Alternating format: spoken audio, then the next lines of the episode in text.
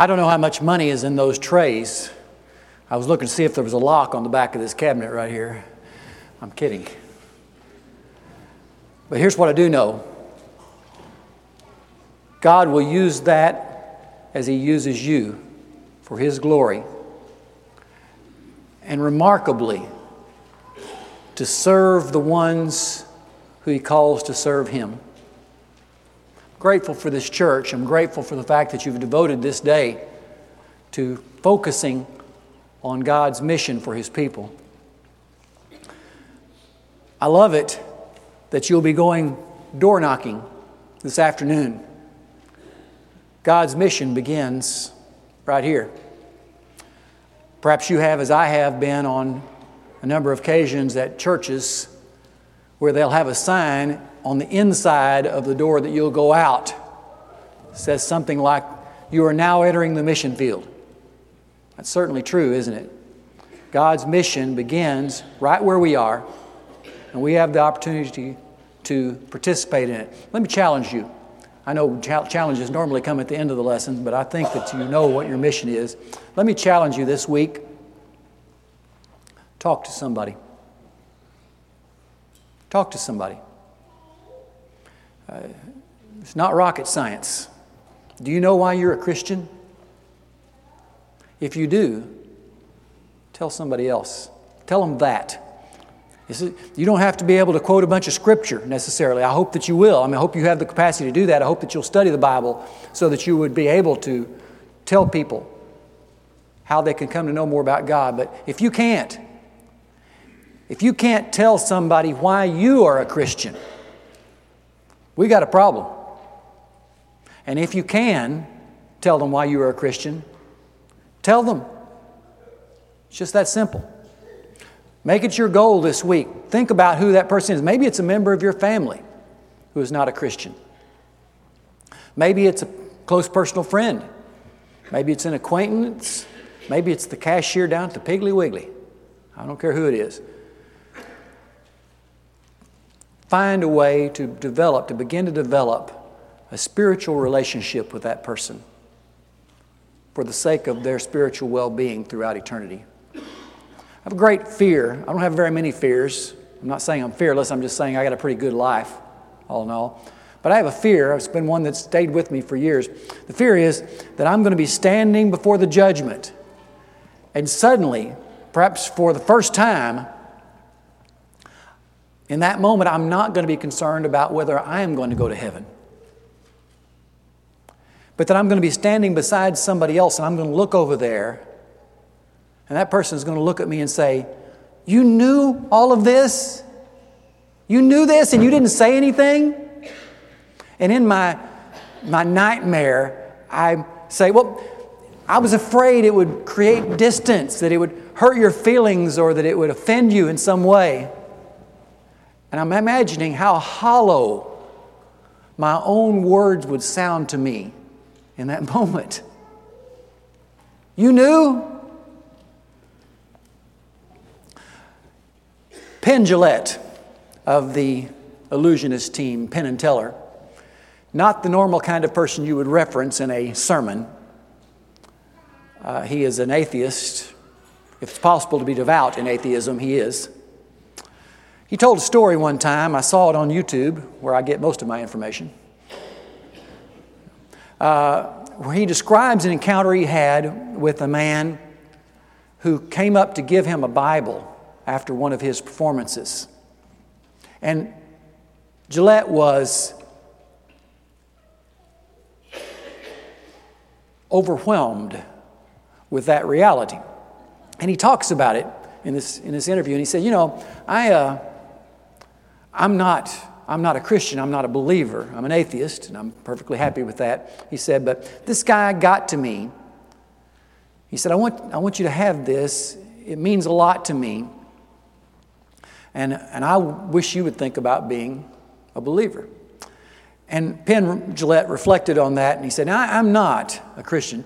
I'm not a believer. He said, but it got me to thinking about it. This guy impressed me because he was so convicted. And it, it caused me to think. He said, How, if you know, if I'm, if I'm standing by the side of a street and I see that you're in that street, and I see a bus is coming towards you, and I'm, I'm watching this unfold, and you're not moving.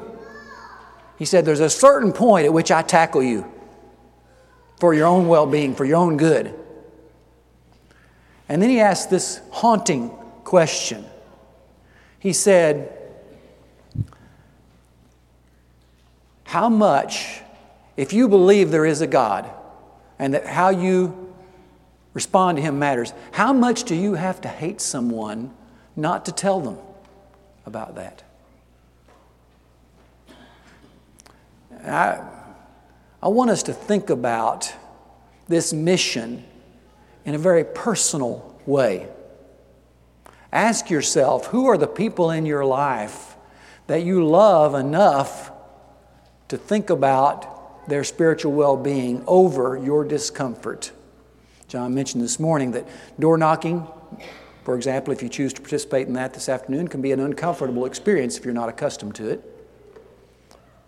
But if the love of Christ constrains us, as Paul said it did him, then love overwhelms fear. Does it not?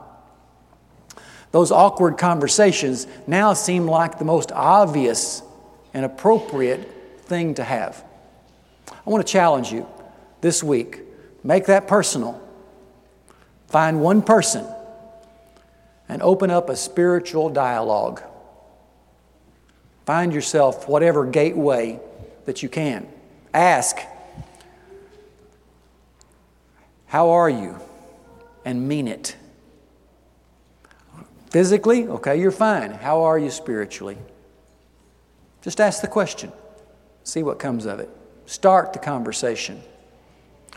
See, that's what Jesus did because Jesus had a heart for the lost. In our Bible class in here this morning, we talked about the God who sends. And we establish that it is part and parcel of his nature to do that.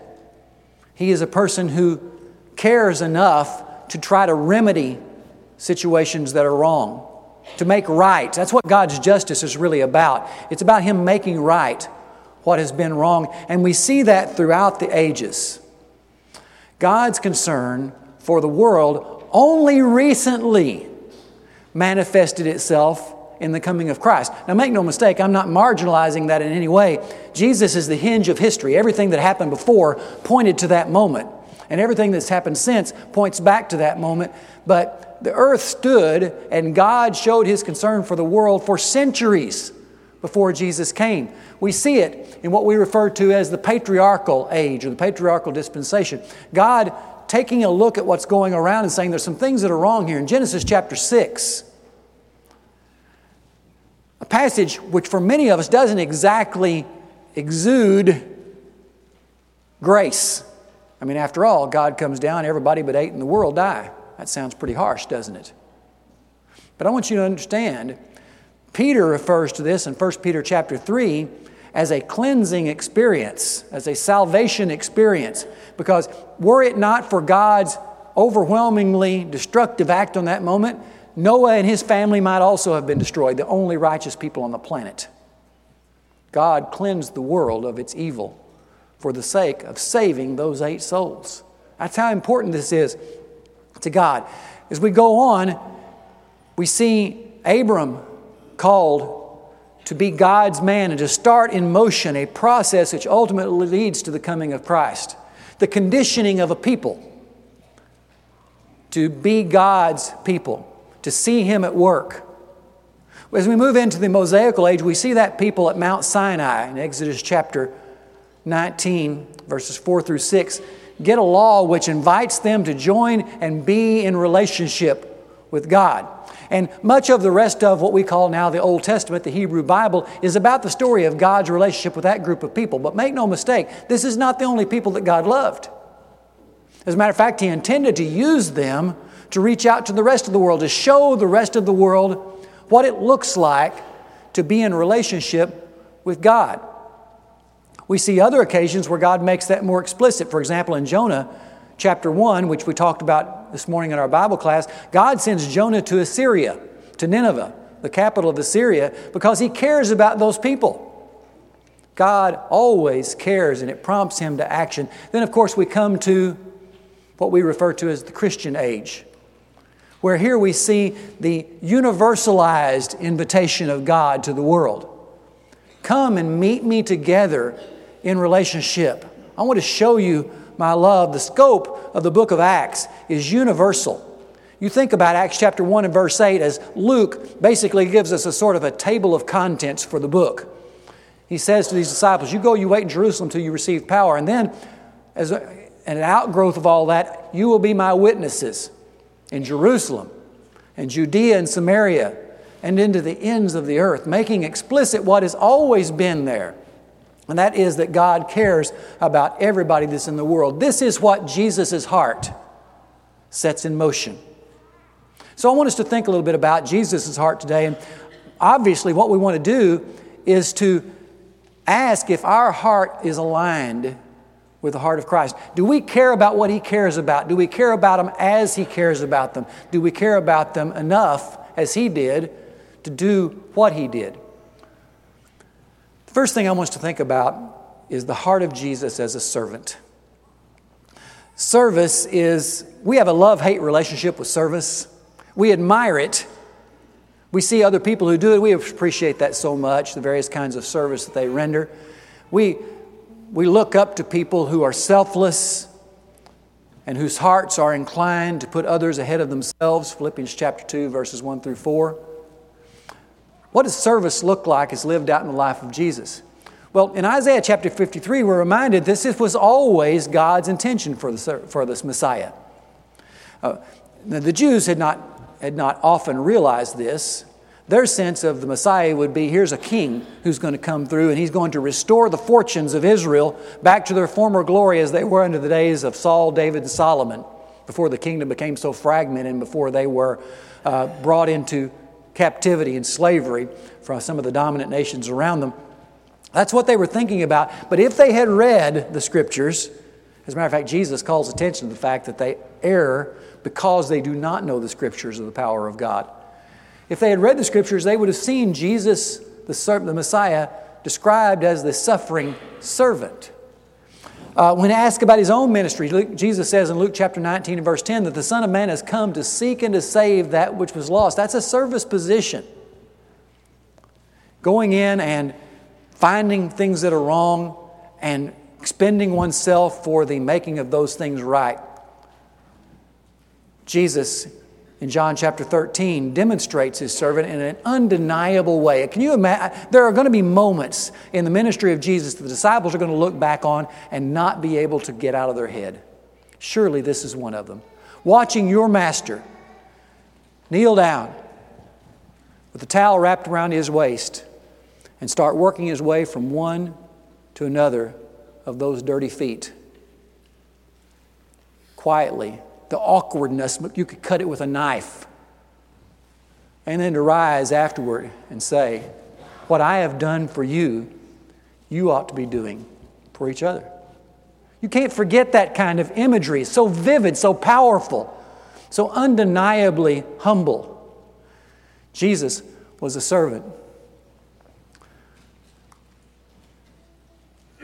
Christians should have hearts of service we see the way this story turns out.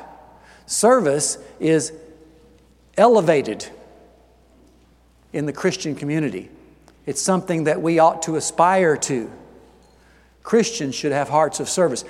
We will not reach out when we're thinking about ourselves.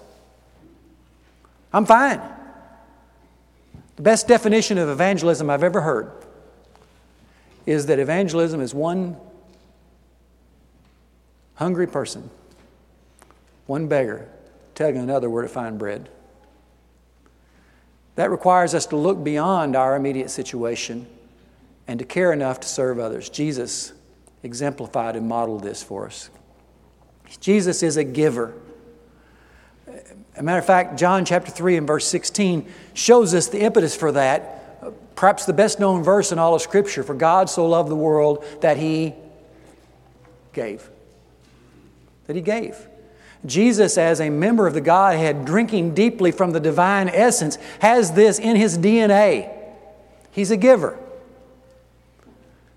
He gave not only at the end of his ministry, but during his ministry. These passages of Scripture that I'm putting up here on the screen right now are well known to you. Jesus goes throughout all the cities and villages, teaching their synagogues, proclaiming the gospel of the kingdom, and healing every disease and every affliction. Matthew 14 14, when he went ashore, he saw a great crowd. He had compassion on them, healed their sick. Matthew 15 32, Jesus called his disciples and said, I have compassion on the crowd because they've been with you now these three days and have had nothing to eat, and I'm unwilling to send them away hungry, lest they faint on the way. Matthew 20 and verse 34. There were two blind men sitting by the roadside, and when they heard that Jesus was passing by, they cried out, Lord, have mercy on us, son of David. Matthew goes on to record Jesus in pity touching their eyes, and immediately they recovered their sight. Mark 131, a leper comes. Jesus is moved with pity and stretches out his hand, touches him and said, Be clean. Luke 7:13, as he comes to the gate of the city, behold, a man who had died was being carried out, the only son of his mother. She was a widow Jesus saw her, had compassion on her. He raised that young man from the dead. Jesus is looking for opportunities to give. And he has things available to him that only he has. As a matter of fact, one of the great impetuses for giving has always been I have something. I have it, and this other person doesn't have it. There is nothing that fits in that category that is more important than the gospel. Would you be willing to give it? Christians should have a compassionate heart. Jesus is a counselor. When we think about counseling today, we tend to think about, you know, you go to somebody's office, they listen quietly, you know, got the open posture there. Maybe you're, is this thing still working? Maybe uh, you are listening to the concerns of another person, you, hmm, hmm. But counsel involves not only listening, but caring and responding. Jesus is the wonderful counselor. Isaiah chapter 9 and verse 6 characterizes him in that way. John chapter 8, Jesus finds this woman. This woman is brought to him, who's been caught in the very act of adultery. He listens carefully. He is compassionate, not judgmental. At the end, he does say, and don't miss this go and stop sinning. Stop it. But he had compassion on her where compassion was sorely lacking in that moment. Story of Zacchaeus in Luke 19 is well known to us. Jesus takes somebody who was a mess, whose life was in shambles, spiritually speaking, who was despised by his own community, and Jesus connected with him and met his needs. In John chapter 3, excuse me, Nicodemus comes to him. Now, here's a guy who's got everything. I mean, he's a member of the Sanhedrin, quite likely, ruler among the Jews, the text says. Jesus listens to him, acknowledges his confusion. I want to be a part of the kingdom, Nicodemus says. Jesus says, okay, well, if you're born again, you can. Nicodemus, poor thing. Bless his heart, we say, where I come from. Bless his heart, he's confused. He thinks he's going to, he said, that's going to kill my mama. Jesus says, no, it's the spiritual rebirth that you need to undergo. That same man, by the way, some years later, is among the only two disciples who would own up to Jesus. Reckon why he did that? He'd seen Jesus respond to him when Jesus had every reason to put him in the category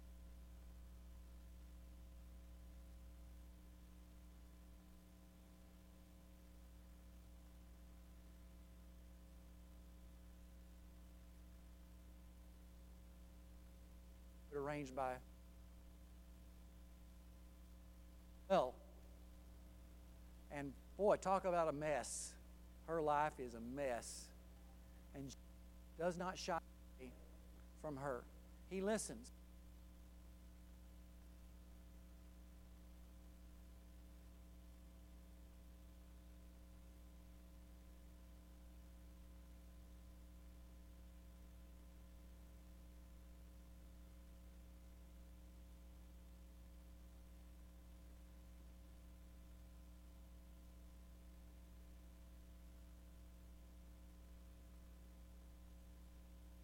Folks, that needs people like that in it.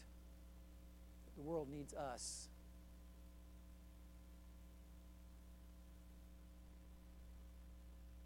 Pathetic hearts. I'm not sure what to do with this exactly. I've, I've always been at church. I was, they say, raised in the church. That's more literally true of me than it is most. I do not, I, I'm pretty sure that before seven days had passed, I was in church. You know, now parents are frequently told you might want to keep your kids at home a little system. My parents had not heard about the immune system. Uh, they just drugged me to church. I was in church every. I joke sometimes. My parents only decided to go to church one time. Just, they went every time, but they only decided once. Uh, so we were in church. My mom was the church secretary. I mean, I, I've lived, I grew up in the church building. Great thing. Certainly, I'm not uh, trying to act like that's a bad thing. It's a very good thing. But do you remember?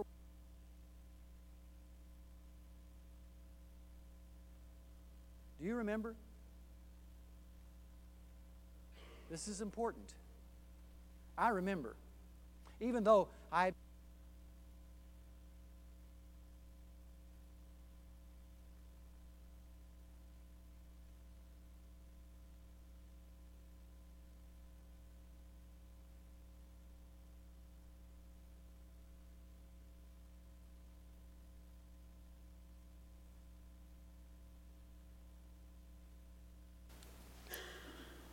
If,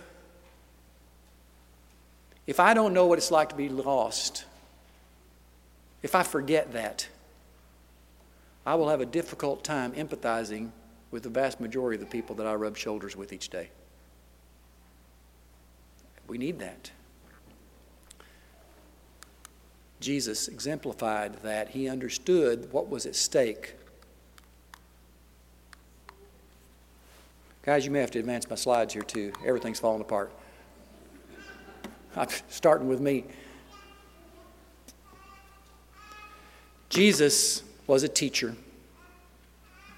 Now, some of you in here are teachers. You understand the dynamic of that situation, what it's like to be in front of people, perhaps, sharing with them important ideas. Others of you, that's a long way away from the world that you're at. You don't do that kind of thing.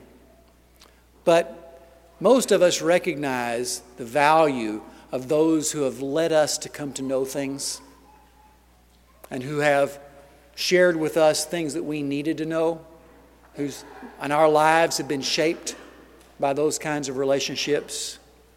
In Matthew chapter 7, Jesus has concluded the Sermon on the Mount, and the crowds, the Bible says, were astonished at his teaching, for he was one teaching them as one who had authority and not like their scribes. Matthew 15, 13, 54, he comes to his hometown, he teaches in their synagogue, and they're astonished. That word shows up quite often, doesn't it? And said, Where did this man get this wisdom and these mighty works? They're especially surprised because they grew up with this kid. They knew he was the carpenter's son. And yet, what Jesus is sharing is life changing. In Matthew 22 and verse 33, Jesus says, I am the God of Abraham, the God of Isaac, and the God of Jacob. He is not God of the dead, but of the living. When the crowds heard it, they were astonished at his teaching. John 7 46, officers from among the Jews were sent to take Jesus into custody. They came back without him. What happened? They ask. He says, The officers answered, Nobody ever spoke like this man. Now, Jesus, as far as we know, did not have a master's degree in education. I may not have had formal training on teaching, but what he did have was a compelling and powerful message that he could share in a personal and thoughtful way. Jesus was a teacher. Now, for those of us in this room who do not have master's degrees in English, the question remains what have you got to share, and are you willing to share it? Jesus was, and it changed everything for the people whom he touched. But I want us to think about the ultimate expression of Jesus in his heart, and that is Jesus as sacrifice. In John chapter 1, verse 36, John the Baptist, who has spent his life preparing the world for Jesus' coming, takes a look, sees Jesus coming, says, Behold the Lamb of God who takes away the sins of the world. Behold the Lamb of God. This is imagery that would have been very powerful for his audience. Maybe less so for us, although we have a certain religious connection to that imagery. But John's talking to Jews for whom sacrifice was a regular part of their religious life. And they had conditioned themselves to think about that as you take an animal, and there's a description of that animal to be spotless and whole, the best that you've got, and you offer that to God and you identify with that animal, recognizing that it costs that sin is costly. And you offer that to God. They got that. And to have John say, There's the lamb right there, must have been strange to them. At the same time, there was no mistaking the powerful reality to which John was alluding. Lambs don't live when they have been given for sin. They die. That's what happens. And because of that, we can understand what cost Jesus to do what he did for us. Hebrews chapter 10 and verse 10 describes the cost for Jesus. It took him all the way to the cross, but that's not where his sacrifice began. Quite the contrary. You know, have you ever thought about the story of the raising of Lazarus? Lazarus has died. Jesus has intentionally waited till he died to go and, and meet them there. He has in mind to raise Lazarus from the dead. And so he goes to the tomb, and people are saying, this is going to sound a little bit indiscreet, but he stinks because he's been in there so long at this point. His body has become the process of decay. Jesus speaks to Lazarus in the tomb Lazarus, come forth. And Lazarus walks out. I don't mean to make fun of this, but I'm picturing the first words of Lazarus when he comes out of the tomb. Here's what I think they were You couldn't have left me there. I was in Abraham's bosom. I was enjoying all the bliss. You brought me back to this. That'd be a sacrifice, wouldn't it? Jesus had, had undergone that sacrifice already, hadn't he? The Bible tells us in John chapter 1 and verse 14 that the Word, that we already know is Jesus from verses 1 through 3, the Word became flesh and dwelled among us. He experienced life here. How do you think this? You know, we spend all of our lives trying to get there. And Jesus was there and expended his life to get here. That's a sacrifice. Every time somebody verbally or then later physically abused him, Jesus made a sacrifice. Christians need sacrificial hearts. We need to be ready to live that kind of lifestyle. You see, the, the way that we approach life ought to be an extension of the example that Jesus left for us. He has given for us, He has, in every area of life, left deep footprints in which we walk. And they are a part of His heart. Jesus' heart for the lost gets lived out in the lives of His people. Doesn't it?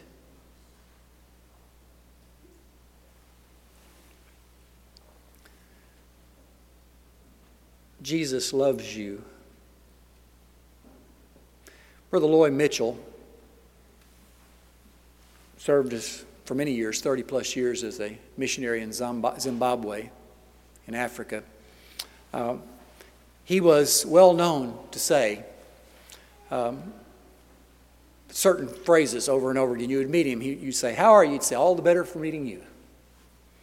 But one of the phrases he's best known for is just as you would get ready to part ways, he would say, Wait, wait, wait, don't forget, God loves you. Boy, he does. God loves you. And Jesus' heart was poured out for you. Do you, are you experiencing that love? Does that, does that function in a powerful way in your life? Do you feel that? You know what it feels like to be loved? Isn't that a remarkable and wonderful feeling? Young people, when you're, when you're looking around trying to find somebody, somebody, what you're looking for is somebody to love you because we crave it. Can I suggest that there is a world full of people out there who wants somebody to love them? And that somebody does. And that somebody is Jesus. And we need to tell them. So many people in this world are heartbroken because they have never experienced that kind of love. They don't even know what they don't know. But we do. Share that. But here, as we conclude this lesson, there's perhaps even a more immediate question that we need to be asking Am I experiencing the love that flows out of Jesus' heart? If you are not, that's bad.